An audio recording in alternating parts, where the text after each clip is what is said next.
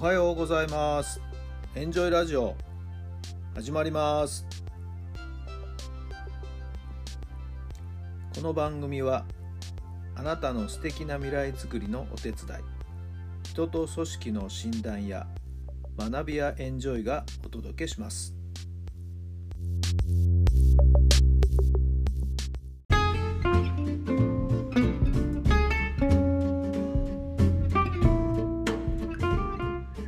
改めまして皆さんおはようございます。タラさんです。どんな朝をお迎えでしょうか。10月の15日土曜日の朝になりました。今日はちょっと曇りベースのお天気ですかね。はい、えー、時間帯によっては雨が降るかもしれないという感じですけどもまあ予報を見る限りはね、えー雨の確率が低いようですけどもね、曇りベースっていう感じですかね。はい。ちょっとどんよりとした感じですけど、そんな週末になりました。さてさて、えー、阪神がね、どこまで頑張るかなと思ってましたけども、ちょっとヤクルトにはですね、えー、完敗でしたね。えー、一つでもね、黒星をつけて流れが変わるかなとも思いましたけども、まあ、昨日はね、雨で試合が流れるかなとも思いましたけどもね、そしたら流れが変わるかななんていうふうに思ったんですけど、さすがにそうはいきませんでした。はい。えー、これで矢野監督は退任ということになりますね。シーズン初めにいきなりね、今季限りで退団するというようなコメントを出して、えー、衝撃を周りに与えたわけですよね。そして開幕するとですね、もう本当に何連敗、9連敗、10連敗とね、こう負けが続いてと、まあやっぱりあの頃の負けが痛かったですよね、やっぱりね、まあ、裏では何があったのか、どういう気持ちから矢野監督が、えー、退任発表をしたのか、ね、ちょっとそこら辺は分かりませんけど、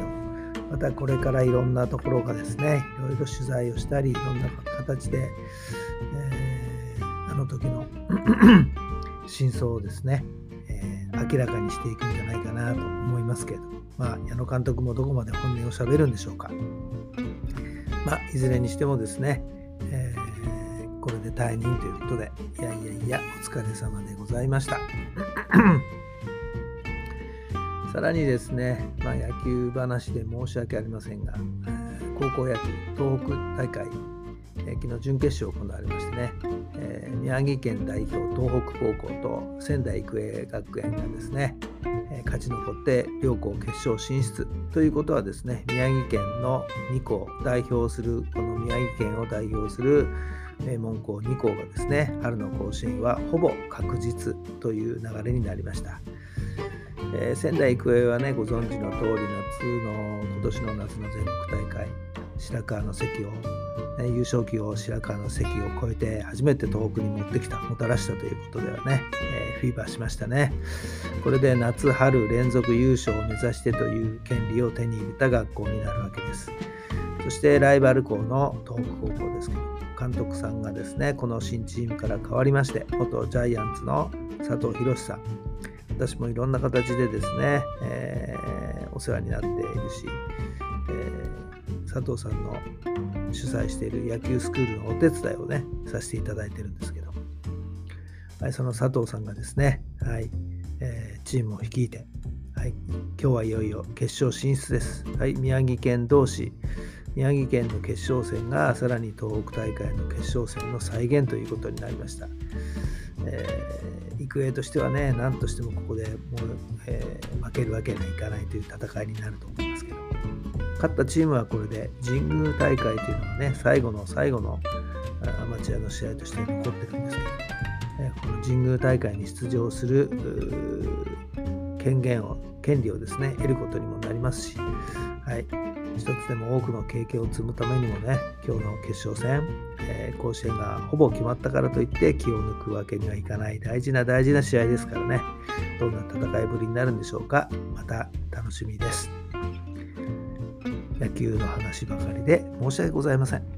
はい、それでは今日の質問です。ちょっとした勇気があったら成し遂げられそうなことは何ですか？ちょっとした勇気があったら成し遂げられそうなことは何ですか？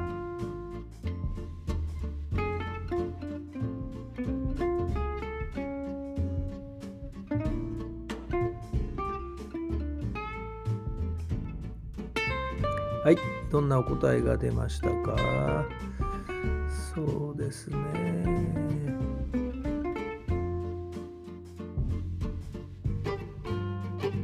なんだろう。うん、まあちょっと保留になってる部分がね、あるんですけど、はい。えー、パーソナルなね、アドバイザーという立場になるのか、顧問という立場になるのか、まあ、そういう立場でですね、個人的な契約を結ばせていただこうかなと、これビジネスの話ですけどもね、はい。えー、そしていろんなご相談、アドバイスできるような立場での関係を作っていきたいなと思っている人が何人かいるんでね、はい、そういう人たちへのアプローチかな、はい、もうちょっとやらなきゃいけないかなと思っているところです。さあ、あなたが勇気を振り絞ってトライしてみること、成し遂げられそうなこと、何なんでしょうか。さあ、週末、どんな風にお過ごしですかね。はい。え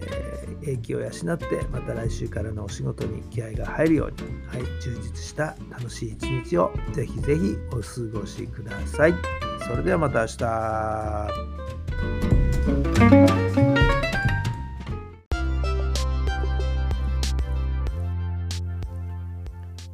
この番組は人と組織の診断や学びやエンジョイがお届けしました。